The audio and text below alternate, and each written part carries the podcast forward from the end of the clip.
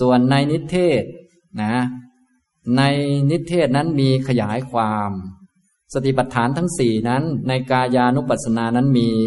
สิบสี่หมวดด้วยกันสิบสี่ปัปพะสิบสี่วิธีการ การดูกายย่อยในกายใหญ่ ดูกายสักว่าเป็นกายอยู่เสมอๆเนืองๆบ่อย ๆ นั้น มีอยู่สิบสี่หมวดนะครับ มีอยู่สิบสี่หมวด เริ่มต้นตั้งแต่หมวดที่หนึ่งเนี่ยนะในข้อ สามร้อยเจ็ดสิบสี่เอกสารหน้าที่หนึ่งท่านเขียนไว้ข้างบน กายานุปัสนาอาณาปานปัปพะอันนี้คือหมวดที่หนึ่งนะครับ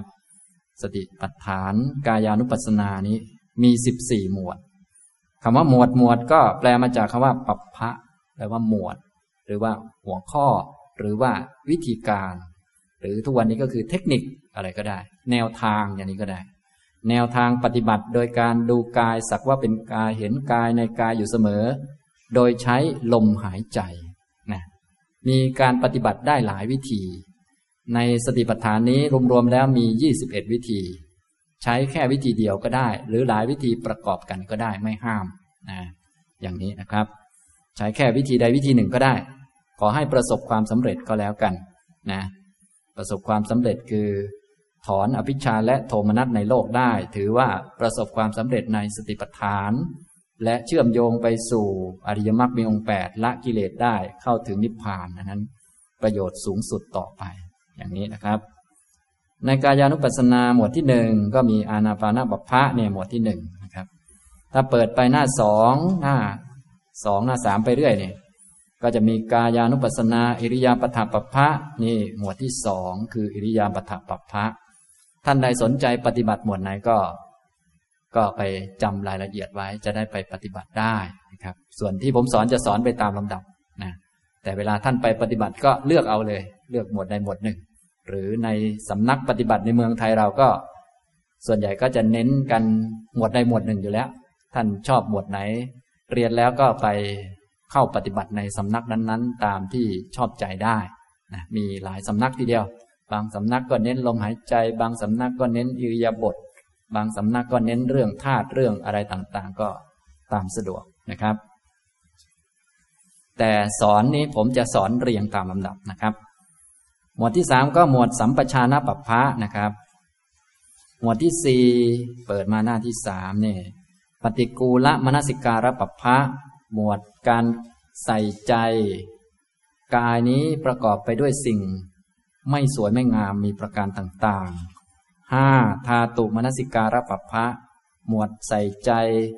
ร่างกายนี้ว่าประกอบไปด้วยธาตุสี่ธาตุดินธาตุน้ำธาตุไฟธาตุลมหกนะครับหกถึงสิบสี่เนี่ยอยู่หน้าที่สี่นวสิวัติกับปัปพะหมวดป่าช้าเก้านวะแปลว่าเก้านะครับ สิวัติกะ แปลว่าศพ ที่เขาทิ้งไว้ในป่าช้า ในยุคเก่านั้นเมื่อคนตายแล้ว ถ้าเป็นคนไม่สลักสำคัญอะไรมาก เขาก็โยนทิ้ง ถ้าเป็นคนสำคัญหน่อยเขาก็เผา ถ้าสำคัญมากหน่อยเผาเรียบร้อยก็เอากระดูกไปไว้ที่ธาตุในทางสี่แพร่งให้คนไหว้นะฮะถ้าคนธรรมดาอย่างพวกเราทั่วไปนี่ไม่ต้องห่วง ก็คือโดนโยนทิ้งแน่นอนอ่าเขาจะเอากระดูกไว้เฉพาะพระอรหันต์เท่านั้นเอง ส่วนพวกเราหันรีหันขวางอยู่เท่านี้ไม่ต้องห่วงแล้วตายปุ๊บก็โยนทิ้งเลย นี่ในยุคเก่านะยุคนี้ยากมากขึ้นหน่อย เสียเงินไปตั้งเยอะนะยุคนี้นะก็เผาเหมือนกัน แต่ว่าก็ไม่ค่อยเกิดประโยชน์อะไร แต่ก็ดีกว่าทิ้งให้อุจจาสายตาอยู่ ส่วนในยุคพุทธกาลนั้นเขาเอาไปทิ้งนะครับ เอาไปทิ้งก็เลยมีที่ให้เจริญกรรมฐานเยอะนะสิวัติกะแปลว่าศพที่ทิ้งไว้ในป่าช้าเก้าขั้นตอนเก้าลักษณะ ก็เลยเป็นหมวดที่หกถึงหมวดที่สิบสี่นะครับ ต่อไปเปิดไปหน้าที่ห้านะครับ เวทนานุปัสสนานี้มีหนึ่งหมวดนะแต่ในหนึ่งหมวดนั้นยังมีแยกย่อยละเอียดลงไปอีกนะครับ เดี๋ยวค่อยเรียนนะก็เหมือนหมวดลมหายใจเนี่ยยังมีรายละเอียดอีกว่า ขั้นที่หนึ่งให้ทํำยังไง ขั้นที่สองขั้นที่สามยังมีอีกหลายขั้นในนั้นอีกนะแต่เวลาเราทำเราอาจจะทำไม่ครบขั้นก็ได้ทำหนึ่งขั้นสองขั้นก็ได้ หรือบางท่านทำแค่ครึ่งขั้นก็ได้แล้วแต่ เพราะหลักในการปฏิบัติท่านไม่ได้เน้นกายเวทนาจิตธรรม เน้นให้มีความรู้ที่ถูกต้อง เน้นอนุปัสนา จะอนุปัสนาได้ต้องมีอาตาปีสัมปชานโนสติมา ถ้าพูดรวมๆเอาประธานคคือสติก็คือเน้นสติ ไม่ใช่เน้นกาย ไม่ใช่เน้นเวทนา ไม่ใช่เน้นจิตเน้นธรรม บางคนเน้นแต่กายแต่ไม่มีสติอย่างนี้ก็ใช้ไม่ได้ แสดงว่าปฏิบัติผิดนะฮะปฏิบัติหมวดกายไม่ใช่เน้นกายแต่ให้เน้นสติ เน้นความรู้ เน้นความเพียรคือขัดกิเลส หมวดเวทนา ก็เหมือนกัน ไม่ใช่เป็นเน้นเวทนา บางคนเน้นแต่เวทนา ก็จะไม่เกิดสติ เพราะว่าเน้นผิดตัว เน้นกายก็จะไม่เกิดสติที่แท้จริง เพราะว่าเน้นผิดตัว ฉะนั้นกายนั้นเป็นอุบาย เป็นวิธี เป็นเทคนิค อย่าไปเน้นเทคนิคให้เน้นสติที่เกิดจากเทคนิคนั้นๆ จึงต้องจับตัวให้ได้ว่าสติมันหน้าตาเป็นยังไง ความเพียรที่ถูกหน้าตาเป็นยังไง สัมปชัญโนเนี่ยการมีสัมปชัญญะแยกกำหนดได้ว่าอันนั้นเป็นนามอันนี้เป็นรูปมันคือตัวไหน เมื่อแยกได้แล้วค่อยเอามารวมกันได้ อย่างนี้นะบางคนปฏิบัติแต่ไปเน้นกายอย่างนี้จะไม่เกิดสตินะแบบนั้น เพราะว่าเน้นผิดตัวอยู่นะครับ แบบนั้นถ้าเน้นเดินก็จะเดินเก่ง แต่ว่าสติไม่ค่อยมี ต้องเดินแต่ให้เน้นสติ นั่งก็ได้แต่ให้เน้นสติอย่างนี้ เวทนาก็คล้ายกันนะอย่างนี้นะครับ นี่หน้าที่ห้านะครับ เวทนานุปัสสนาก็มีหนึ่งหมวดนะครับ จิตตานุปัสสนามีหนึ่งหมวดเหมือนกัน มีหนึ่งหมวด แต่ในหนึ่งหมวดนั้นยังมีรายละเอียดปลีกย่อยในนั้นอีกอ่าเดี๋ยวค่อยว่ากันต่อไปนะครับ ต่อมาหน้าที่หกธรรมานุปัสสนามีห้าหมวดด้วยกัน มีธรรมานุปัสสนาหมวดที่หนึ่งเรียกว่าหมวดนิวรณ์นิวรณปัปพะหมวดรู้จักนิวรณ์ว่าเป็นนิวรณ์นิวรณ์ก็เป็นธรรมะอย่างหนึ่งแต่เป็นธรรมะฝ่ายที่บางดวงตาทำให้ไม่เห็นความจริง ฉะนั้นสิ่งที่ทำให้เราไม่เห็นความจริงนี้ไม่ใช่ตัวเรา เป็นนิวรณ์มันบังตาเท่านั้นเองนะฉะนั้นตาของเรานี้ก็ไม่ธรรมดา แต่มันมีนิวรณ์บังตาเท่านั้น เราจึงมองไม่เห็นอะไร นะครับ ก็ต้องรู้จักนิวรณ์นี้มันก็เป็นธรรมะอันหนึ่ง แต่เป็นธรรมะที่ควรละนะครับ หน้าที่เจ็ดก็เป็นธรรมานุปัสสนาหมวดที่สองหมวดขัน ขันธปัปพะแล้วก็อายตนะปัปพะหมวดที่สามหมวดที่สี่ก็หน้าแปดโพชชังขปัปพะจนถึงหมวดสุดท้ายอยู่ที่หน้าที่เก้านะครับอันนี้หมวดที่ ห้าของธรรมานุปัสสนาคือสัจจะปัปพะหมวดสัจจะสี่นะปฏิบัติหมวดไหนก็ได้ขอให้เห็นสัจจะก็พอแล้วนะถ้าเห็นสัจจะด้วยการปฏิบัติกระดูกท่อนเดียวก็พอแล้ว แต่ถ้าไม่เห็นสัจจะปฏิบัติจนครบสี่หมวด ก็ต้องปฏิบัติต่อไปนะแต่ถ้าเห็นสัจจะปฏิบัติหมวดได้หมวดหนึ่งแล้วเห็นสัจจะก็จบพอนะครบมรรคแปดเกิดขึ้นก็พอแล้วนะอย่างนี้นะครับ นี่คือหลักของ สติปัฏฐานสี่นะครับ ในอุเทศนะ แสดงหัวข้อ ในนิเทศขยายความ กายานุปัสสนามีสิบสี่หมวดนะครับ เวทนานุปัสสนามีหนึ่งหมวด จิตตานุปัสสนามีหนึ่งหมวดธรรมานุปัสสนามีห้าหมวด รวมเป็นยี่สิบเอ็ดหมวด เรียกว่ายี่สิบเอ็ดปัปพะนะครับยี่สิบเอ็ดปัปพะแต่ในแต่ละปัปพะนึงมีรายละเอียดต่อไปอีกกระจายออกไปเยอะแยะ นะอย่างนี้ อันนี้วิธีการปฏิบัติก็เลยมีกว้างขวางมากนะท่านสามารถที่จะศึกษาแล้วก็ไปปฏิบัติตามที่ชอบได้ แต่โดยมากการมีครูบาอาจารย์จะดีกว่านะฉะนั้นเรียนแล้วในปัจจุบันนี้ในเมืองไทยเราก็ยังมีครูบาอาจารย์ท่านพาปฏิบัติอยู่ ชอบแนวไหนสำนักไหนก็ไปศึกษาดูแล้วก็ปฏิบัติตามดูนะครับนะ การปฏิบัติครูบาอาจารย์ต่างๆ โดยมากท่านก็จะปฏิบัติอยู่ในสติปัฏฐานนี่แหละ หมวดใดหมวดหนึ่งนะในตอนเริ่มต้นอาจจะเน้นไม่เหมือนกัน แต่ถ้าอยู่ในหลักสติปัฏฐานก็ใช้ได้ทั้งหมดนะครับ อย่างนี้นะ ต่อไปก็มาดูหมวดแรกก่อนนะครับ กายานุปัสสนา การตามดูกายว่าเป็นกายอยู่เสมอๆเนืองเนืองบ่อยๆ กายานุปัสสนา มาจากคำว่ากายะ บวกกับอนุปัสนา อนุปัสนามาจากคำว่า อนุ แปลว่าบ่อยๆ เนืองๆ เสมอๆ กับปัสนา แปลว่าเห็นเป็นชื่อของปัญญา ถ้าพูดขยายความก็คือ มีปัญญาเห็นบ่อยๆ ว่ามันเป็นกาย ไม่ใช่คน ไม่ใช่หญิง ไม่ใช่ชาย มีปัญญาเห็นบ่อยๆ ว่ากายนี้มันไม่เที่ยง ไม่ใช่กายมันเป็นของเที่ยง มีปัญญาเห็นบ่อยๆ ว่า กายนี้มันเป็นทุกข์ไม่ใช่มันเป็นสุข มีปัญญาเห็นบ่อยๆ ว่ากายนี้ไม่ใช่ตัวตน บังคับไม่ใช่ ไม่ใช่ว่ามันเป็นตัวตนบังคับบัญชาได้นะถ้าหมดลมหายใจก็คือ เห็นบ่อยๆ ว่ากายนี้กายนี้คือลมหายใจ เห็นบ่อยๆ ว่าลมหายใจนี้มันเป็นของไม่เที่ยง มันเป็นทุกข์มันไม่ใช่ตัวตนนั่นแหละ ถ้าหมดอิริยาบถก็เห็นบ่อยๆ ว่า อิริยาบถนี้มันเป็นของไม่เที่ยง อิริยาบถยืนก็กายมันยืน มันเป็นของไม่เที่ยง นะ เห็นบ่อยๆว่า อิริยาบถนั่งมันก็เป็นของไม่เที่ยงมันเป็นของกาย ตอนยืนเนี่ยมันก็ไม่ได้ต่อเนื่องหรือว่าสืบต่อไปถึงตอนยืน ยืนมันก็หายไป ไม่ได้เลยไปถึงตอนนอนที่ไหน มีแต่ของไม่เที่ยง มีแต่ของไม่มีตัวตน มีแต่ของไม่มีเจ้าของเนี่ยอย่างนี้นะ อันนี้คือชื่อหัวข้อถ้าเข้าใจก็จะทำให้ เข้าใจในเนื้อหาได้ชัดขึ้นนะครับ กายานุปัสสนา การมีปัญญาเห็นบ่อยๆ ว่ามันเป็นกายนะทีนี้ขยายความคำว่ากายสักเล็กน้อยคำว่ากายนี้มีความหมายอยู่สองอย่างหลักๆนะครับ ความหมายที่หนึ่งใช้บาลีว่าสมูหะ แปลว่า ที่รวม ที่รวม อะไรมารวมก็คือรูปมารวมนะก็คือรูปกาย ฉะนั้นคำว่ากายที่แปลว่าที่รวมนี้ใช้กับนามก็ได้ แต่ว่าในที่นี้ กายานุปัสสนานี้ใช้เฉพาะด้านรูปอย่างเดียว แปลว่า ที่รวมนะสมูหะแปลว่าการรวมกันมา เช่น นามกาย นามกายนี้ก็คือ ที่รวมของนาม เวทนาสัญญาสังขารมารวมกันก็เรียกว่านามกาย ที่รวมของนามนะก็มีเยอะแยะ มีรูปกายนามกาย แต่ว่าคำว่ากายในสติปัฏฐานสูตรเนี้เอาเฉพาะรูปกายนะคำว่าความหมายของกายในที่นี้ก็คือที่รวมของรูป ที่รวมของดินน้ำไฟลมธาตุสี่และรูปที่อาศัยธาตุสี่มีภาษาทะจักขุภาษาทะโสตภาษาทะคานาภาษาทะชิวหาภาษาทะกายภาษาทะและรูปอื่นๆ มารวมอยู่ในนี้นะนี้เรียกว่า กาย แปลว่า ที่ประชุมหรือที่รวม กองก็ได้นะ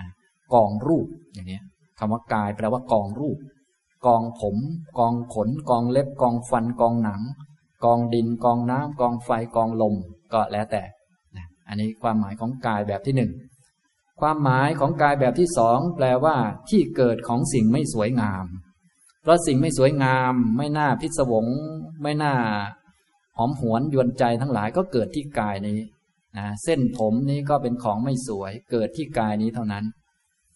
นะเส้นผมนี้ไม่ได้เกิดที่แปลงผักหรือว่าไม่ได้เกิดที่ข้างนอก เกิดที่ร่างกายเท่านั้น ขนก็เกิดที่กาย เล็บก็เกิดที่กาย เมื่อเราตัดเล็บออกไปแล้ว เล็บก็ไม่งอก เพราะมันอยู่นอกกาย แต่เล็บจะงอกได้ก็ต่อเมื่อมันอยู่ในกายเท่านั้น และเมื่องอกออกมาแล้วมันไม่ได้งอกสิ่งที่เป็นของหอมออกมา มันงอกแต่ของเหม็นออกมา เช่น ผมก็เหม็น ขนก็เหม็นนะงอกแต่ละส่วนออกมานะจนงอกอุจจาระออกมาก็ยิ่งไม่ต้องพูดกันเลยนะ ต้องปิดห้องน้ำให้ดีนะ ไม่งั้นกลิ่นจะออกมารบกวนชาวบ้าน แต่กลิ่นเหม็นของเราเราก็ทนดมไปคนเดียวเถอะอันนั้นนะนั้นความหมายของกายแบบที่สองแปลว่าที่เกิดของสิ่งเหม็น สิ่งไม่ดี สิ่งน่าเกลียด น่าเกลียดทั้งในด้าน รูปร่างสันฐาน แล้วก็น่าเกลียดทั้งในด้าน กลิ่นของมันรสของมันก็ดีอะไรก็ดีนะ อย่างนี้บางคนบอกว่าตาสวย ลองควักตาออกมาดูก็กระโดดไปหนีผีทั้งนั้นแหละนะ ถ้าจะบอกว่าหน้าสวยก็ตัดหน้ามาก็วิ่งหนีกันป่าราบเท่านั้นแหละ สรุปแล้ว ก็กายนี้เป็นที่เกิดของสิ่งไม่สวยงาม มีประการต่างๆ มีผมขนเล็บฟันหนังเนื้อเอ็นกระดูกเป็นต้น ซึ่งล้วนแต่ไม่สวยนะเอาสิ่งไม่สวยมารวมกันหลายอัน ก็เลยพอพอดูได้แบบที่เราดูได้ แต่จริงที่พอดูได้นี้คือมิจฉาทิฏฐินะถ้าสัมมาทิฏฐิแล้วก็เห็นว่าเป็นทุกข์นั่นแหละ อย่างนี้ทำนองนี้นะครับนี่ขนาดนู่นฌานชั้นต่าง ๆ ก็ยังเป็นทุกข์เลยนะกายทำไมมันจะไม่เป็นทุกข์เลยกายมันหนักกว่าเขาตั้งเยอะตั้งแยะ อย่างนี้นะครับ แล้วก็เป็นที่เกิดของสิ่งที่มีกลิ่นเหม็นนานาประการ ไม่ใช่บอกเกิดของเพชรนินจินดา ของมีค่าทั้งหลายล้วนเกิดอยู่ข้างนอกนะครับ ของมีค่า เช่น เพชรต่างๆนะที่เป็นของมีค่ามันเกิดอยู่ที่ดินโน่นเขาไปขุดมานะครับ เกิดอยู่ที่ทะเลบ้างอะไรบ้างภูเขาบ้างไปขุดมากลองมา ส่วนร่างกายนี้เป็นที่เกิดของสิ่งไม่สวยไม่งาม ดอกบัว เอาไว้ไหว้พระก็ไม่ได้เกิดที่ร่างกาย เกิดที่หนองน้ำโคลนตมต่างๆ สรุปว่า กายแปลว่าที่เกิดของสิ่งไม่สวยไม่งาม ที่เกิดของสิ่งไม่มีคุณค่าต่างๆนะบางท่านก็ว่า แม้ดิฉันหน้าสวยเนี่ยดูเหมือนมีค่าเยอะนะลองตายลงวันนี้บาทหนึ่งก็ไม่มีใครเอานะมีแต่วิ่งหนีอย่างเดียว อันนี้เขาพิสูจน์กันมาตั้งแต่พุทธกาลแล้วนะฉะนั้น ก็พวกเข้าใจผิดก็พวกเรานี่แหละ นึกว่ากายมีคุณค่า เนี่ยก็ยังงมอยู่ เป็นเพราะใจ ไม่รู้จักของมีคุณค่า ใจก็เลยไร้ค่าไปด้วยนะจึงต้องรู้จักของมีคุณค่าคือศีลกายนี้มันเด็กๆเด็กๆนะเด็กโง่ๆเขาเล่นกันนะพวกเราจึงต้องรู้จักต้องไม่เป็นเด็กนะ พวกเราต้องเป็นภิกขุนะภิกขุไม่รู้เป็นกันหรือยังแล้วเนี่ยนะแต่สูตรนี้เป็นกันแล้วนะฉะนั้นเรียนไปบางท่านออกว่ารู้สึกว่าแหมรู้สึกจะสูงไปหน่อย แต่ไม่เป็นไรเรียนไว้ก่อนนะ ก็เรียนไว้ให้พอเข้าใจส่วนต้องการปฏิบัติต้องการศึกษาละเอียดอย่างไรก็จะได้เป็นพื้นฐานนะฮะนี้คือความหมายของคำว่ากาย แปลว่า ที่ประชุมที่รวมอย่างหนึ่ง แปลว่าที่เกิดของสิ่งไม่สวยไม่งามอย่างหนึ่งนะก็ไปขยายความออกได้ ว่าที่รวมของอะไรบ้าง รวมของผมขนเล็บฟันหนัง รวมของหัว แขนขา เอามาประกอบกันเข้านะพวกเราก็เลยเหมือนตุ๊กตาอันหนึ่งนะประกอบหัวแขนขาเข้าไปนะอันนี้เรียกว่ากายนะครับ อีกความหมายหนึ่งคือที่เกิดของสิ่งไม่สวยไม่งาม ที่เกิดของสิ่งน่าเกลียดน่าเกลียดทั้ง การดู เช่น เส้นผมเป็นต้นเนี่ยดูเหมือนสวยงามสลวยทีเดียว แต่ถ้าตัดมาแต่เส้นผมอย่างเดียวนี้มันก็ไม่สวยเท่าไหร่ เราก็ทราบกันดี ขนก็เหมือนกันนะอย่างนี้ ถ้าตัดออกมาจากร่างกายแล้วมันก็กลายเป็นของน่าเกลียดไปทั้งนั้น ฉะนั้นแม้มันอยู่ในร่างกายมันก็ต้องเป็นของน่าเกลียดเหมือนกัน เพราะตัดออกมาแล้วมันน่าเกลียดนะ อย่างนี้อุจจาระออกมาแล้วมันเป็นของน่าเกลียดก็แสดงว่า มันต้องน่าเกลียดตั้งแต่อยู่ในร่างกายนะแต่บางท่านว่า เอ๊ะในร่างกายมันไม่น่าเกลียดหรอก มันน่าเกลียดเฉพาะตอนอึออกมาเท่านั้นเอง นี่ก็หลงผิดนะนะอย่างนี้ อันนี้ทำตรงนี้ ถ้ามันเป็นของดี มันก็ออกมามันก็ต้องเป็นของดีด้วย ถ้ามันเป็นของดีตั้งแต่อยู่ในกายแต่พวกเรานี่มันเพี้ยนอยู่ ของอยู่ในกายดีหมด ห้ามใครมาแตะต้องใด ๆ ทั้งสิ้น ถ้าแตะมาก็ตกเปี้ยงเลย ส่วนพอออกมาแล้วก็ขี้ล้วนๆนั่นเองเลยเป็นของไร้ค่าไป ตอนอยู่ในกายเป็นของมีค่า ออกนอกกายเป็นของไร้ค่าไปแล้ว นี้แสดงว่าความเห็นผิดนั่นเองนะ ถ้าออกมาแล้วเป็นของไร้ค่า อยู่ในกายมันก็ต้องเป็นของไร้ค่าเหมือนกัน เป็นอย่างนั้นนะของมีค่าอยู่ไหนมันก็ต้องมีค่า เช่นศีลเป็นของมีค่า อยู่ไหนมันก็ต้องมีค่าหมดนั่นแหละ อย่างนี้เป็นต้นนะครับนะอันนี้สติปัฏฐานก็เลยเป็นเครื่องช่วยชำระความเห็นผิดนะครับ ทุกท่านจึงควรเรียนให้ดี จะได้ไปปฏิบัติได้ถูกนะ จะได้เลิกเห็นผิดกันนะไม่อย่างนั้นมันไม่เลิกนะ ไม่เลิกมันก็อยู่เนี้ยคาราคาซังไปเรื่อยนะครับ อันนี้บางท่านเรียนจนเลิกเรียนไปหลายครั้งแล้วก็ยังไม่เลิกเข้าใจผิดอยู่ ก็เลยต้องค่อยๆเรียนไปให้ดี ความหมายของคำว่ากายนะครับ กายะบวกกับอนุปัสนา อนุปัสนาคือเห็นบ่อยๆ มีญาณปัญญาเห็นบ่อยๆ ซึ่งกายก็คือที่รวมของรูปกองรูป หรือที่เกิดของสิ่งไม่สวยไม่งาม เห็นบ่อยๆ ว่ามันเป็นกองรูปมารวมกัน นะสักวันหนึ่งมันก็จะผุพังนะในการเรียงวิธีการปฏิบัติท่านเลยเรียงตั้งแต่กายมันดำรงอยู่ได้ด้วยลมหายใจ จนถึงกายมันหมดสลายไปเลยนะฉะนั้นท่านให้ดูกายให้เห็นชัด ตั้งแต่หมวดต้นก็คือกายมันมีมาเพราะอะไร มันดำรงอยู่เพราะอะไร มันก็ดำรงอยู่เพราะมันผูกไว้กับลมหายใจเท่านั้นเองนะ อันนี้ ธาตุลมมันเป็นธาตุทำให้ร่างกายที่ได้มานี้ดำรงอยู่ ท่านเลยให้ดูลมหายใจก่อน เพราะว่ามันเป็นตัวให้ร่างกายนี้ดำรงอยู่นะให้เห็นมันตั้งแต่มันเป็นอยู่จนกระทั่งมันหายสลายไป คือหมวดป่าช้าเก้านี้อยู่หมวดท้ายๆนะอย่างนี้ทำนองนี้นะครับ อันนี้กายนี้ดำรงอยู่ได้ เพราะลมหายใจนะนะเวลาสร้างกายขึ้นมาดินขึ้นก่อน ดินน้ำไฟลม ดำรงอยู่ได้เพราะลม ลมหมดไฟก็จะหมดนะครับ ไฟหมดน้ำก็จะหมดน้ำหมด กายก็หมดไปฉันกายจะอยู่ ดินจะอยู่เป็นตอนสุดท้ายเกิดก่อน แล้วก็หมดไปตอนสุดท้ายก็คือกระดูกนั่นเองหลายท่านลมแม่นี้หมดไปแล้ว ไฟก็หมดไปแล้ว น้ำก็หมดไปแล้ว เหลือ ดินคือกระดูกอยู่ในโกดเดี๋ยวสักหน่อยก็คงหมดเหมือนกันอันนี้นะครับ ต่อไปก็มาดูหมวดที่หนึ่งนะครับ กายานุปัสนา อาณาปานบัพพะมีปัญญาเห็นบ่อยๆ ซึ่งกายสักว่าเป็นกาย หมวด ลมหายใจเข้า ลมหายใจออกนะครับ อานะแปลว่าลมหายใจเข้าอาปานะแปลว่าลมหายใจออกนะครับ อันนี้แปลแบบพระสูตรนะครับถ้าแปลแบบพระวินัยจะแปลกลับกันนะครับ อานะแปลว่าลมหายใจออก ปานะแปลว่าลมหายใจเข้านะ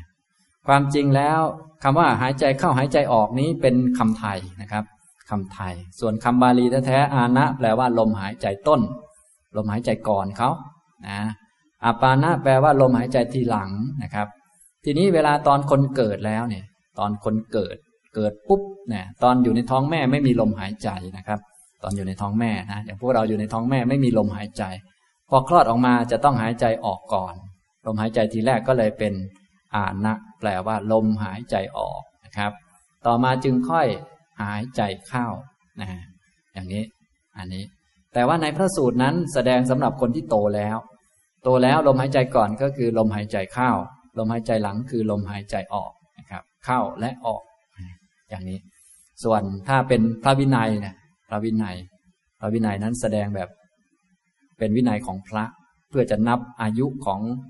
สัตว์ที่เกิดมา ก็นับเวลาพูดถึงลมหายใจ หายใจที่แรก แปลว่า ลมหายใจ ออก หายใจที่หลังก็คือลมหายใจเข้านะตอนนี้เราจะเรียนแบบพระสูตรนะครับ เรียนแบบพระสูตรนะฉะนั้นหลายท่านอาจจะงงบ้าง เวลามีคนแปลไม่เหมือนกันก็ไม่เป็นไรนะครับ ข้อ 374กะถันจะพิกเวพิกขุกาเยกายานุปัสสีวิหารติ ดูก่อนภิกษุทั้งหลาย ภิกษุเป็นผู้เห็นบ่อยๆ ซึ่งกายในกายอยู่อย่างไรกระถันจะแปลว่าอย่างไร เป็นคำถามที่พระพุทธองค์ประสงค์จะตอบเอง ที่ถามนี้ไม่ได้ถามใครหรอก ถามเป็นการตั้งหัวข้อ ถามขึ้นมาเพื่อจะตอบด้วยพระองค์เอง เป็นการกระจายหัวข้อ เรียกว่า นิเทศเป็นการขยายความ ขยายความอุทเทศในข้อ 373 นั่นเองนะครับ เป็นผู้พิจารณาเห็น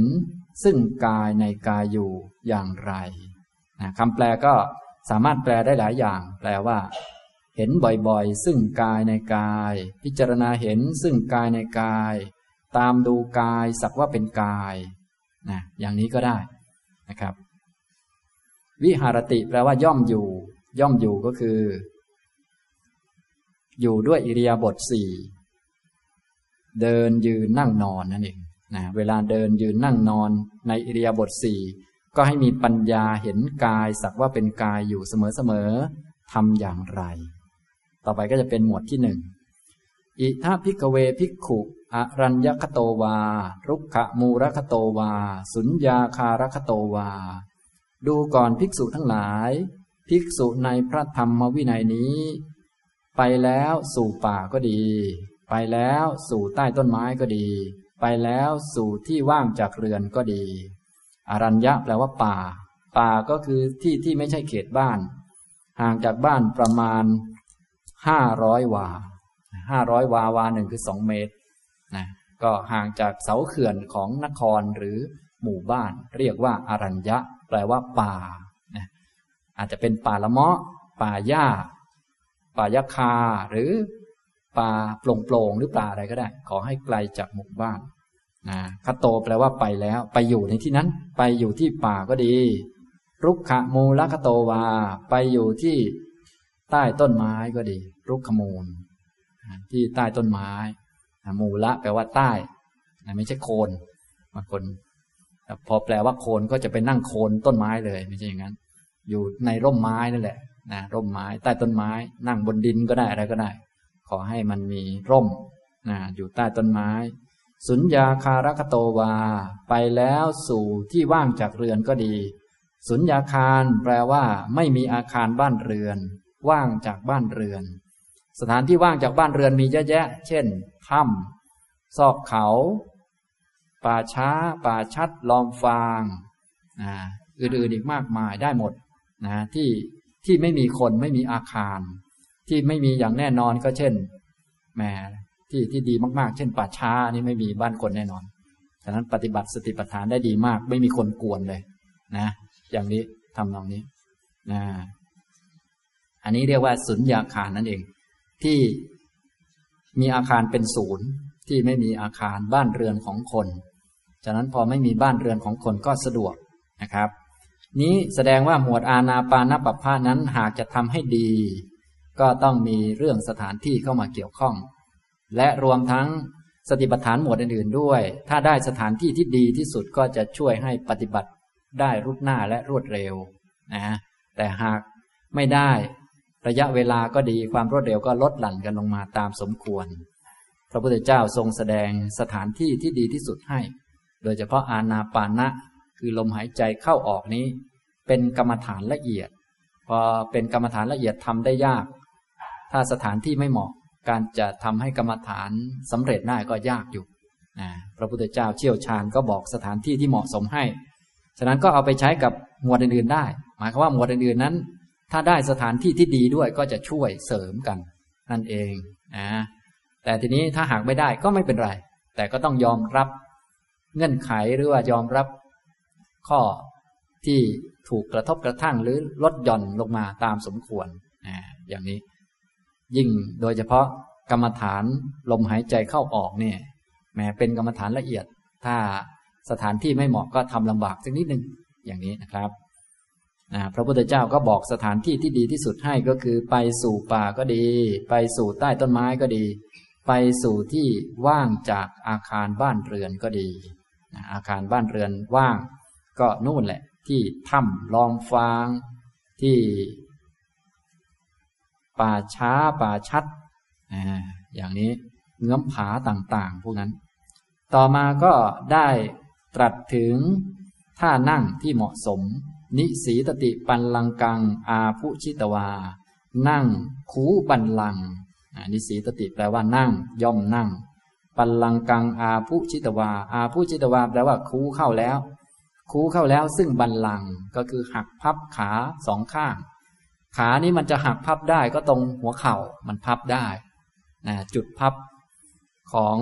พวกเรานี้ก็จะมีพับแขนก็ได้พับขาก็ได้ก็คือ พับแขนก็ข้อศอกนะ พับขาก็เข่านะในที่นี้เป็นท่านั่งก็พับขาตรงเข่าเข้ามาให้สมดุลกัน พับเข่าเข้ามาให้สมดุล ทีนี้ก็แล้วแต่จะพับให้สมดุลอย่างไรตามความเหมาะสม เมืองไทยเราก็พับมาแล้วก็เอาขามาทับกัน ขาขาทับขาซ้ายอันนี้โดยที่นิยมกัน แต่ว่าในที่นี้ไม่ได้บอกว่าพับมาแล้วเอามาทำอะไรนะก็ขอให้พับเข้ามาให้สมดุลก็แล้วกัน พับ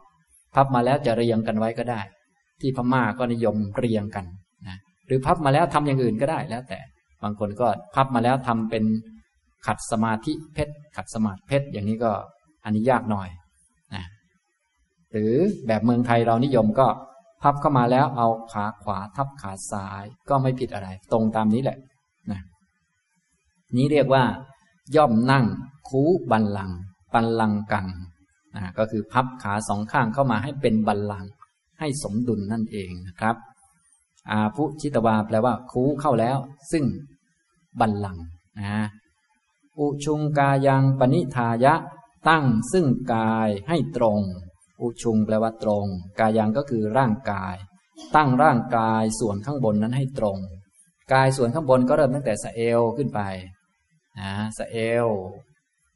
แล้วมีอะไรอีกกระดูกสันหลังหัวไหล่คอ แล้วก็ศีรษะเนี่ย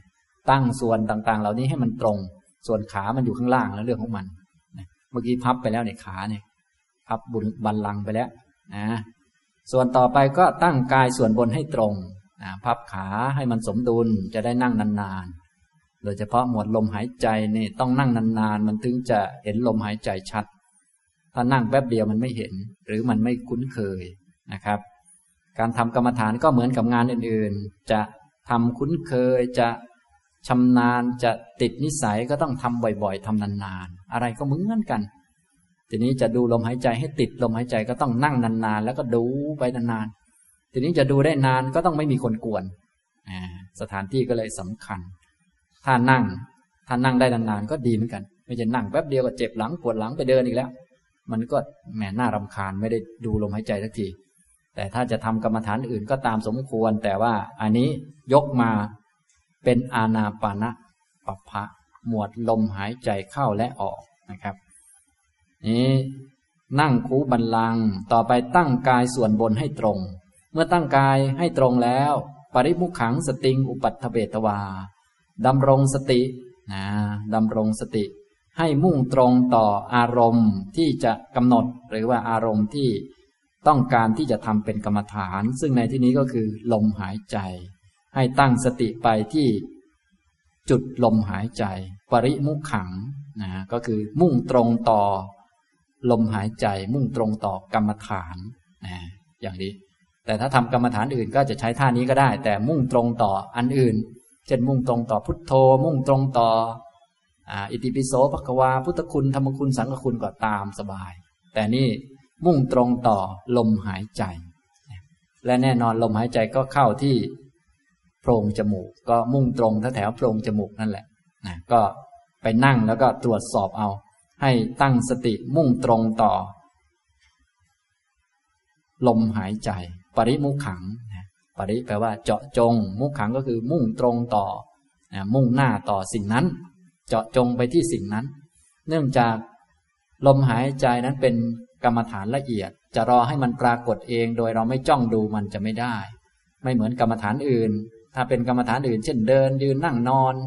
เท้ากระทบพื้นอย่างนี้เป็นต้นมัน อันนั้นมันชัดยิ่งเจ็บปวดเวทนาเนี่ย ไม่ได้ดูมันยังเห็นเลย แต่ถ้าลมหายใจนี่ไม่ได้สังเกต ไม่ได้เป็นนั่งตั้งท่านี่ ก็ไม่ได้เห็นแล้ว ก็เลยต้อง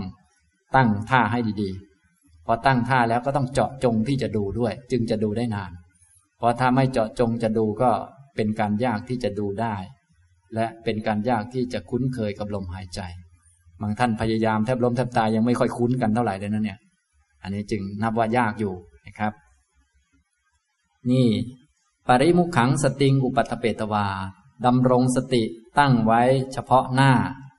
มุ่งตรงต่อกรรมฐานนะครับ มุขขะนะก็คือหน้าหน้าก็คือเจาะจงนั่นเองเจาะจงไปที่ กรรมฐานที่เราต้องการ ในที่นี้คือลมหายใจนะครับ ที่อ่านไปเมื่อกี้ก็คือท่าเตรียมของการปฏิบัติหมวดอาณาปานปัปพะเมื่อได้ท่าเตรียมเรียบร้อยแล้วก็ให้เริ่มฝึกสติก่อน แล้วค่อยปฏิบัติสติปัฏฐานต่อไป เพราะว่าการจะปฏิบัติสติปัฏฐานได้ จะเห็นกายเป็นสักว่ากาย เห็นลมหายใจเป็นสักว่าลมหายใจเป็นของไม่เที่ยง เป็นทุกข์ไม่ใช่ตัวตนได้ จะต้องมีสมาธิระดับหนึ่งจึงจะมองเห็นได้ ถ้าไม่มีสมาธิเลยคงจะมองเห็นไม่ได้ จึงต้องฝึกสติก่อน ก็คือ โสสโตวะอัตสติ ภิกษุนั้นเป็นผู้มีสติอยู่อย่างนั้น และหายใจเข้าสโตปัสสติเป็นผู้มีสติ ย่อมหายใจออกนะมีสติหายใจเข้า มีสติหายใจออกอยู่อย่างนั้นนานๆ อาจจะต้องทำหนึ่งวันสองวันสามวันแล้วแต่วันละหลายชั่วโมงแล้วแต่นะ ทีนี้พอได้ผลต่อมาแล้วจึงสามารถที่จะมีสมาธิพอสมควรก็จะมาปฏิบัติสติปัฏฐานขั้นต่อไปได้ ขั้นต่อไปก็จะนับขั้นมีสี่ขั้นตอนด้วยกัน ส่วนที่อ่านมาทั้งหมดเมื่อกี้นี้เป็นขั้นเตรียมการ เพื่อจะทำสติปัฏฐาน หมวดลมหายใจเข้าออกนะครับ มีตั้งแต่การเลือกสถานที่ที่เหมาะสม ถ้าสถานที่ที่ไม่เหมาะสมมันก็จะทำไม่ได้ เช่นถ้านั่งสมาธิในห้องนอน อันนี้คงจะเสร็จเลย อ่าอันนี้เสร็จใครก็ไม่ทราบ เสร็จเรานี่แหละ หรือเราเสร็จก็แล้วแต่นะถ้านั่งแถวแถวไหนอีกล่ะ ก็ส่วนใหญ่ก็ทั้งนั้นแหละ ไม่รอดนะอย่างนี้จึงต้องมีสถานที่เรียกว่าชัยสมรภูมิ สมรภูมิสำหรับรบกับข้าศึกเพื่อเอาชนะกิเลสได้ ชนะนิวรณ์ได้ แต่ถ้ารบในห้องนอนนี่คงไม่ต้องเดาหรอกว่าจะเป็นยังไงอะไรจะเกิดขึ้นหลายท่านก็ว่าปฏิบัติที่ไหนก็ได้ แต่ก็คาราคาซังอยู่จนถึงทุกวันนี้ เพราะคิดเองนั่นแหละฉะนั้นท่านไม่ให้คิดเอง ท่านให้ไปใต้ต้นไม้จะได้ให้ถูกต้องนะครับ ปฏิบัติที่ไหนก็ได้ก็ถูกแล้ว แต่ว่าการจะสู้กิเลสนะมันไม่ใช่ที่ไหนก็ได้นะ อย่างนี้ทำนองนี้นะครับนะไม่ใช่เวทีไหนก็สู้กิเลสได้ ก็ต้องรู้จักกำลังอะไรต่างๆ ของตนนะครับ ในที่นี้กล่าวเฉพาะท่านที่เริ่มฝึกตามลำดับขั้นตอนนะ ท่านที่เก่งแล้วก็คงจะไม่มีปัญหาอะไรนะอันนี้ถ้าเตรียมก็มีเรื่องสถานที่คือไปสู่ป่าก็ดี ไปสู่ใต้ต้นไม้ก็ดี ไปสู่ที่ว่างจากเรือนก็ดีคำตรงนี้กล่าวถึงสถานที่ที่เหมาะสมเป็นสมรภูมิสำหรับรบกับกิเลส เพราะว่าตามหลักของสติปัฏฐานต้องมีอาตปีมารบกิเลสนะครับ ถ้าสมรภูมิไม่เหมาะก็เดี๋ยวกิเลสมันมากเกินไปมันก็ ลำบากนะหรืออาหารไม่สัปปายะกิเลสมากเกินไปมันก็สู้ไม่ไหว แต่ถ้าคนเก่งเป็นวีรบุรุษกล้าหาญกิเลสเยอะเท่าไหร่มันคงไม่มีปัญหา แต่สำหรับคนที่ความเพียรไม่มากเนี่ยก็ต้องมีตัวช่วยหลายประการ เพื่อจะได้อาตาปี เพื่อจะได้สัมปชานโนสติมาจะได้ตั้งสติปัฏฐานขึ้นมาได้ ไม่อย่างนั้นมันจะตั้งไม่ขึ้นนะครับ เพราะสติปัฏฐานจะต้องตั้งอยู่บนสมาธิระดับหนึ่งนะก็ต้องผ่านการปฏิบัติมาพอสมควร นี่เรื่องสถานที่ต่อมาก็ท่าทางที่ถูกต้องท่านั่งที่ถูกต้องสำหรับ หมวดลมหายใจเข้าออก คือนิสีตติปันลังกังอาภุจิตวา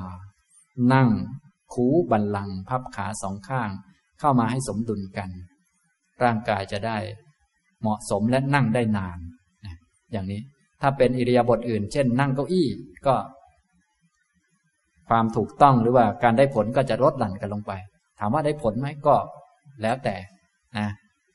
อย่างนี้นะอันนี้แต่ว่าผลก็จะต่างกันลงไปลดหลั่นกัน แต่ถ้าถูกต้องหรือว่าเป็นท่านั่งที่ดีที่สุดเหมาะสำหรับกรรมฐานนี้ ก็คือนั่งคูบันลัง ตั้งกายให้ตรงคือกายส่วนบน เพราะกายส่วนล่างคือขาพับกันไปเรียบร้อยแล้ว เหลือกายส่วนบนตั้งแต่เสเอวกระดูกสันหลัง กระดูกไหล่กระดูกคอ หัวให้ตรงให้ดีนะ ต่อมาก็กล่าวถึงให้ทำการตั้งใจตั้งสติ มุ่งตรงต่อกรรมฐานคือลมหายใจ เมื่อมุ่งตรงต่อกรรมฐานลมหายใจแล้วก็ให้ทำสติเพื่อให้เกิดสมาธิก่อน คือภิกษุนั้นเป็นผู้มีสติหายใจเข้า เป็นผู้มีสติหายใจออก เมื่อมีสติพอสมควรพอเป็นสมาธิบ้างแล้ว ต่อไปก็ให้ พิจารณาให้ลึกซึ้งขึ้น เพื่อจะได้เป็นสติปัฏฐานต่อไป จะได้เห็นลมหายใจเป็นส่วนหนึ่งของกาย มันเป็นของไม่เที่ยง บางครั้งมันออก บางครั้งมันเข้า บางครั้ง เข้ายาวออกยาว บางครั้งเข้าสั้นออกสั้น จะได้พัฒนาต่อไปนะก็จะเป็นสติปัฏฐานแล้วตอนนี้ ก็จะเป็นอนุปัสนาแล้วนะก็จะเริ่มนับขั้นที่หนึ่ง ดีคังวาอัสสันโต ดีคังอัสสามีติปัชานาติ ภิกษุเมื่อหายใจเข้ายาว ก็ย่อมรู้ชัดว่าเราย่อมหายใจเข้ายาว ดีคังวาปัสสันโต ดีคังปัสสามีติปัชานาติ เมื่อหายใจ ออกยาวก็ย่อมรู้ชัดว่า เราหายใจออกยาว นี่คือขั้นที่หนึ่งนะ ลมหายใจโดยปกติจะยาวก่อน อันนี้ให้พวกเราไปตั้งสติให้ดีนะนั่งดูลมหายใจเข้าออก มีสติหายใจเข้ามีสติหายใจออกให้พอมีสมาธิบ้างนะแล้วก็เริ่มขั้นตอน ตามดูลมหายใจด้วยปัญญานะก็ปกติก็จะมีลมหายใจยาวก่อนนะเมื่อหายใจเข้ายาวก็ย่อมรู้ชัดว่าเราหายใจเข้ายาว เมื่อหายใจออกยาวก็ย่อมรู้ชัดว่าเราหายใจออกยาว นี้ก็มีสองส่วนแล้วนะ ก็คือส่วนที่หนึ่งก็คือลมหายใจ ส่วนที่สองก็คือจิตที่รู้ลมหายใจ สติสัมปชัญญะที่เกิดประกอบกับจิต ไปรู้ลมหายใจนะลมหายใจนั้นเป็นส่วนหนึ่งของกายนั่นเอง อันนี้ก็คือดูซึ่งกายในกาย ในกายที่นั่งอยู่นี้มีลมหายใจก็คือกายย่อยคือลมหายใจ มีตัวดูตัวอนุปัสสีนั้นก็คือ ตัวยานปัญญาที่เกิดจากการฝึกมานั่นเองนะดูอย่างไรล่ะ ก็ดูเมื่อมันเข้ายาวก็รู้ชัด ว่าลมมันเข้า ยาวมันไม่เที่ยงนะยาวคือมันอยู่นาน เวลามันเข้าแล้วกว่ามันจะออกนี่นาน เวลาออกไปแล้วกว่ามันจะเข้าก็ใช้เวลานานนะอย่างนี้ เมื่อหายใจออกยาวก็รู้ชัดว่า เราย่อมหายใจออกยาว ต่อไปขั้นที่สอง รัสังวาอัสสันโต รัสังอัสสามีติปชานาติ เมื่อหายใจเข้าสั้น ก็ย่อมรู้ชัดว่า เราย่อมหายใจเข้าสั้น รัสังวาปัสสันโต รัสังปัสสามีติปชานาติ เมื่อหายใจออกสั้น ก็ย่อมรู้ชัดว่า เราย่อมหายใจออกสั้น นะเมื่อหายใจเข้าหายใจออกนานไปพอสมควรแล้ว จิตเริ่มดีงามสงบเพิ่มเติมยิ่งขึ้นนะก็จะมีบางช่วงที่ลมหายใจสั้นก็ให้ดู รู้สังเกตตามที่มันเป็นจริงด้วยปัญญานะลมหายใจนี้เป็นส่วนหนึ่งของกาย ไม่ใช่เรานะ เป็นลมมันหายใจ ไม่ใช่เราหายใจ ไม่ใช่เรานั่งเป็นกายนั่ง และลมหายใจนี้เป็นส่วนกายย่อยในกายใหญ่นี้ ไม่มีเราสักคน ที่นั่งก็ไม่ใช่เรา เข้าออกก็ไม่ใช่เรา ที่นั่งก็เป็นกาย กายใหญ่อันนั้นกายใหญ่นะในกายใหญ่ก็จะมีกายย่อยวิ่งเข้าวิ่งออกอยู่คือลมหายใจ และมีการดูบ่อยๆอยู่ก็คือยานปัญญาก็เลยต้องมีสองส่วนอย่างนี้นะนี่ขั้นที่สองเมื่อหายใจเข้า สั้นก็ย่อมรู้ชัดว่าเราหายใจเข้าสั้น ลมหายใจมันสั้น มันอยู่แป๊บเดียว อยู่แป๊บเดียว กระทบแป๊บเดียวก็มาใหม่มาใหม่และเรื่อยทีเดียว รู้ชัดนะ เมื่อหายใจออกสั้นก็ย่อมรู้ชัดว่า เราหายใจออกสั้น เมื่อรู้จักเข้าใจลมหายใจทั้งยาวทั้งสั้น ในขั้นที่หนึ่งที่สองจนชำนาญช่ำชอง เป็นคนมีสติมั่นคงดี รู้จักลมหายใจไม่หลงไม่ลืมแล้ว ต่อไปก็ต้องฝึกให้ยิ่งขึ้นไปอีก เป็นขั้นที่สาม สัพพกายปฏิสังเวดีอัสสิตสามีติสิกติ ย่อมฝึกฝน ฝึกหัดเพียรพยายามว่าเราจักเป็นผู้กำหนดรู้ กายทั้งปวง หายใจเข้านะสิกขติแปลว่าฝึกฝน ฝึกหัดฝึกหัดให้เพิ่มพูนยิ่งขึ้น คือให้มีปัญญาเยอะขึ้น ตอนแรกรู้เฉพาะ ลมหายใจ เข้า ยาวออกยาวเข้าสั้นออกสั้น ยังไม่รู้รายละเอียดของลม ต่อไปจะรู้รายละเอียดของลม และรายละเอียดของกายให้ชัดเจนยิ่งขึ้นนะก็คือจะรู้สัพพกายะสัพพกายกายทั้งปวง ถ้าเป็นกายย่อยก็คือลมก็จะรู้ตั้งแต่ต้นลมกลางลมปลายลมนะปัญญาเพิ่มขึ้นนะต้นลมสำหรับลมหายใจ เข้าก็คือที่โพรงจมูก กลางก็คือที่หัวใจ ที่ปลายก็คือที่ท้องนะกลับกันมาออกก็ต้นก็อยู่ที่ท้อง กลางก็อยู่หน้าอก แล้วก็ปลายก็อยู่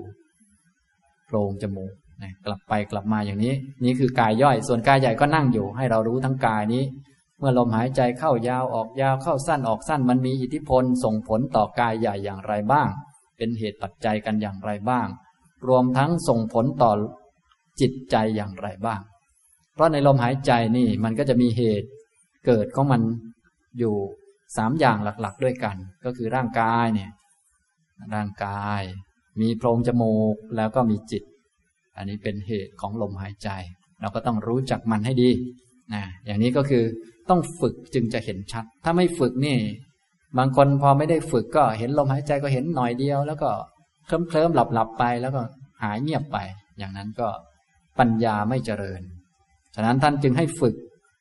เห็นยาวเห็นสั้น อย่างชัดเจนก่อนในขั้นที่หนึ่งและขั้นที่สองต่อไปต้องรู้รายละเอียดมากขึ้น ที่คำว่ารู้นี่คือปัญญานั่นเอง ความรู้นี่เป็นปัญญา ไม่ใช่ไปตามลมหายใจวิ่งเข้าวิ่งออกอยู่ที่ท้องจนตัวเองหัวหมุนไม่ใช่อย่างนั้น ก็กำหนดไว้ที่โพรงจมูกหรือจุดที่ลมหายใจมันปรากฏนั่นแหละ แต่ให้มีปัญญารู้ชัดว่า เออ ตรงนี้มัน ต้นมันกลางมันปลาย ตอนนี้มันต้นมันกลางมันปลายนะฮะให้มีความรู้ ต้นก็ เป็นของไม่เที่ยงต้นเกิดต้นก็เดิบก็ดับ กลางเกิดกลางก็ดับ ปลายเกิดปลายก็ดับ หายใจเข้าเกิด หายใจเข้าก็ดับ หายใจออกเกิด หายใจออกก็ดับแน่ต้องมีปัญญาเพิ่มขึ้นอ่าเรียกว่า สัพพกายะปฏิสังเวที ปฏิสังเวทีก็คือการกำหนดรู้ด้วยปัญญาที่ลึกซึ้งขึ้นกว่าเดิม มากขึ้นกว่าเดิม แต่เดิมรู้น้อยตอนนี้ รู้เยอะขึ้น รู้รายละเอียดมากขึ้นลมหายใจเข้ายาวออกยาวส่งผลกระทบต่อร่างกายที่นั่งอยู่อย่างไร ส่งผลกระทบต่อจิตอย่างไรทุกสิ่งทุกอย่างล้วนมันเป็นของไม่เที่ยง ทั้งกายทั้งจิตนี่แหละ ทั้งลมหายใจด้วย นี่เรียกว่าสัพพกายนะสิกขติแปลว่าฝึกฝนพยายาม ฝึกหัด ครับฝึกให้รู้เพิ่มขึ้นนะกรรมฐานจึงต้องมีงานให้ทำเสมอ ไม่ใช่ทำพักผ่อน แต่ทำเพื่อเรียนรู้ทำเพื่อฝึกให้ยิ่งยิ่งขึ้น สัพพกายปฏิสังเวดีปัสสิทสามีติสิกติ ย่อมฝึกฝน เพียรพยายามว่า เราจะกำหนดรู้กายทั้งปวงหายใจออกอ่านี่ก็คือขั้นที่สาม เมื่อกำหนดกายทั้งปวง รู้จักกายทั้งปวง ลมหายใจ เข้าออก ต้น กลางปลาย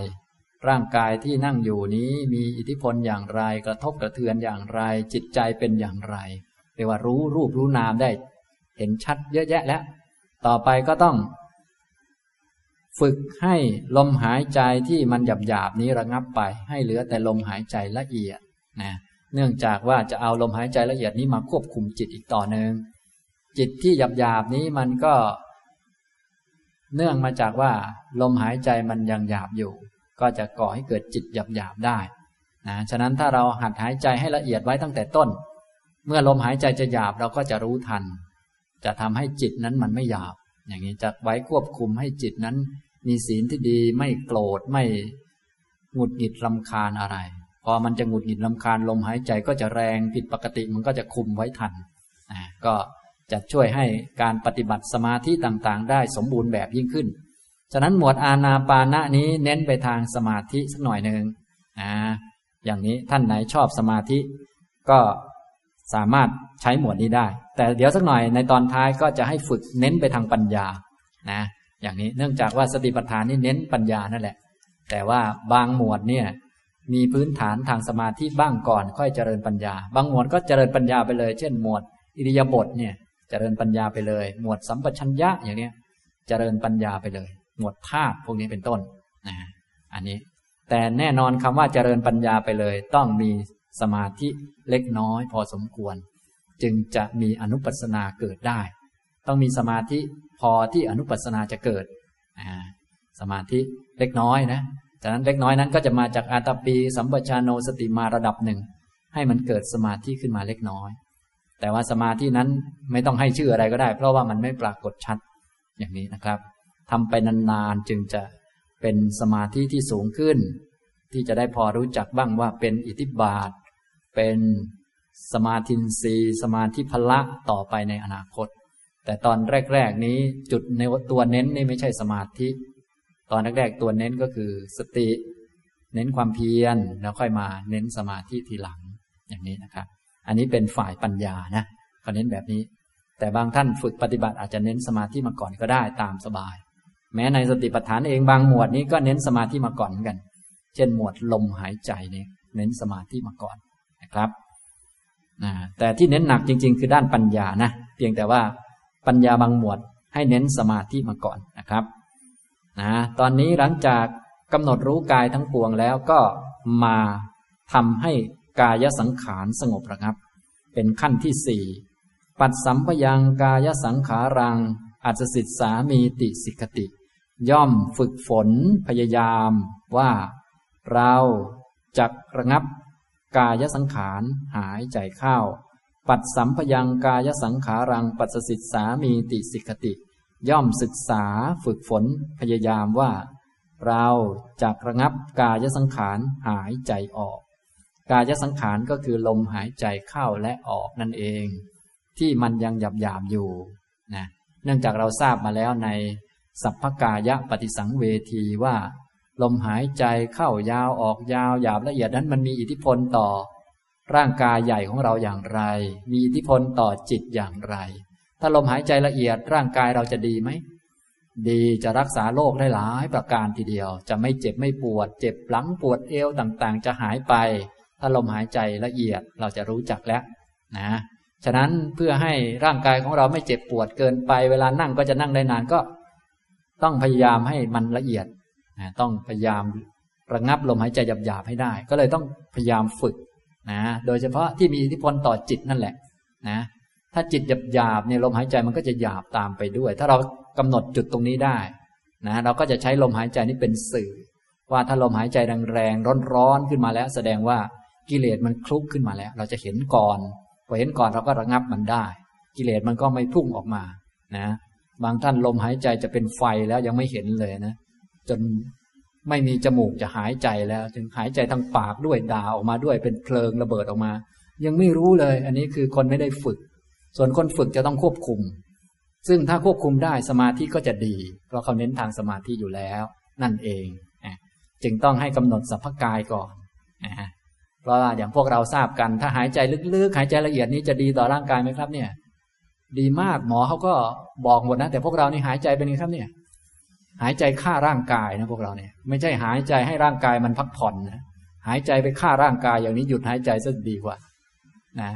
ทีนี้บางคนในกิเลสมาหายใจร้อนเป็นไฟยังไม่รู้เลย มันก็หนักไปใหญ่ ก็เลยต้องไปฝึกนะฝึก แต่จะฝึกถึงตรงนี้ได้ก็ต้องมีขั้นหนึ่งสองมาก่อน ต่อมาขั้นสามก็ต้องมากำหนดรอบรู้ทั้งลมหายใจที่หยาบละเอียดยาวสั้นเนี่ย มีผลต่อร่างกายอย่างไร มีผลต่อจิตใจอย่างไรให้เห็นชัด พอเห็นชัดแล้ว ก็ต่อไปก็ไประงับลมหายใจที่หยาบออกไปเสียให้เหลือแต่อันละเอียด เมื่อมีอันละเอียดอย่างนี้ กายก็จะผ่อนคลายสบาย นั่งก็จะนั่งได้นาน ไม่เจ็บหลังปวดเอวอะไรนะอย่างนี้ และจิตก็จะดีงาม โอกาสที่กิเลสหยาบๆจะเข้ามา จะทำผิดต่างๆ ก็ลดลงไปนี่อย่างนี้นะครับ นี่แหละเป็นกรรมฐานอาณาปานะ เลยมีอยู่สี่ขั้นตอนนะครับ ขั้นตอนที่หนึ่งนะครับ ก็คือเมื่อหายใจเข้ายาวก็ย่อมรู้ชัดว่า เราย่อมหายใจเข้ายาว เมื่อหายใจออกยาวก็ย่อมรู้ชัดว่าเราหายใจออกยาว ขั้นที่สองเมื่อหายใจเข้าสั้นก็ย่อมรู้ชัดว่าเราหายใจเข้าสั้น เมื่อหายใจออกสั้นก็ย่อมรู้ชัดว่าเราหายใจออกสั้น ขั้นตอนที่สาม ย่อมศึกษาฝึกฝน พยายามว่าเราจะกำหนดรู้กายทั้งปวง หายใจเข้า ย่อมศึกษาฝึกฝนพัฒนาว่า เราจะกำหนดรู้กายทั้งปวง หายใจออก ขั้นตอนที่สี่ปัดสัมปยังกายสังขารังอัศสิตสามีติสิกติเนี่ยย่อม ศึกษาฝึกฝน พัฒนาว่าเราจะระงับ กายสังขาร หายใจเข้าย่อมศึกษาฝึกฝนพยายามว่า เราจะระงับกายสังขารหายใจออก อันนี้คือสี่ขั้นตอน แต่การจะทำสี่ขั้นตอนได้ก็ต้องมีท่าเตรียมท่าเตรียมมีเรื่องสถานที่ มีเรื่องท่านั่ง ตั้งกายให้ตรงแล้วก็ตั้งสติไว้ที่ลมหายใจ แล้วก็ไปฝึกสติให้มีสมาธิ ระดับหนึ่งพอสมควร มีสติหายใจเข้า มีสติหายใจออกระดับหนึ่ง ยังไม่ต้องสนใจยาวสั้นในตอนเบื้องต้น พอมีสมาธิระดับหนึ่งแล้วก็ค่อยสังเกต เริ่มขั้นหนึ่งสองสามสี่ต่อไป อย่างนี้นะครับ อันนี้นี้คือหมวดลมหายใจนะครับ ท่านใดสนใจก็สามารถที่จะจำรายละเอียดไว้แล้วศึกษาเพิ่มเติม แล้วก็ไปปฏิบัติในสำนักที่ครูบาอาจารย์ท่านสอนหมวดลมหายใจได้นะครับนะ ต่อไปก็จะมีคำอุปมา เดี๋ยวค่อยมาเรียนในช่วงที่สองนะครับ ช่วงนี้ก็พักสักครู่นะครับ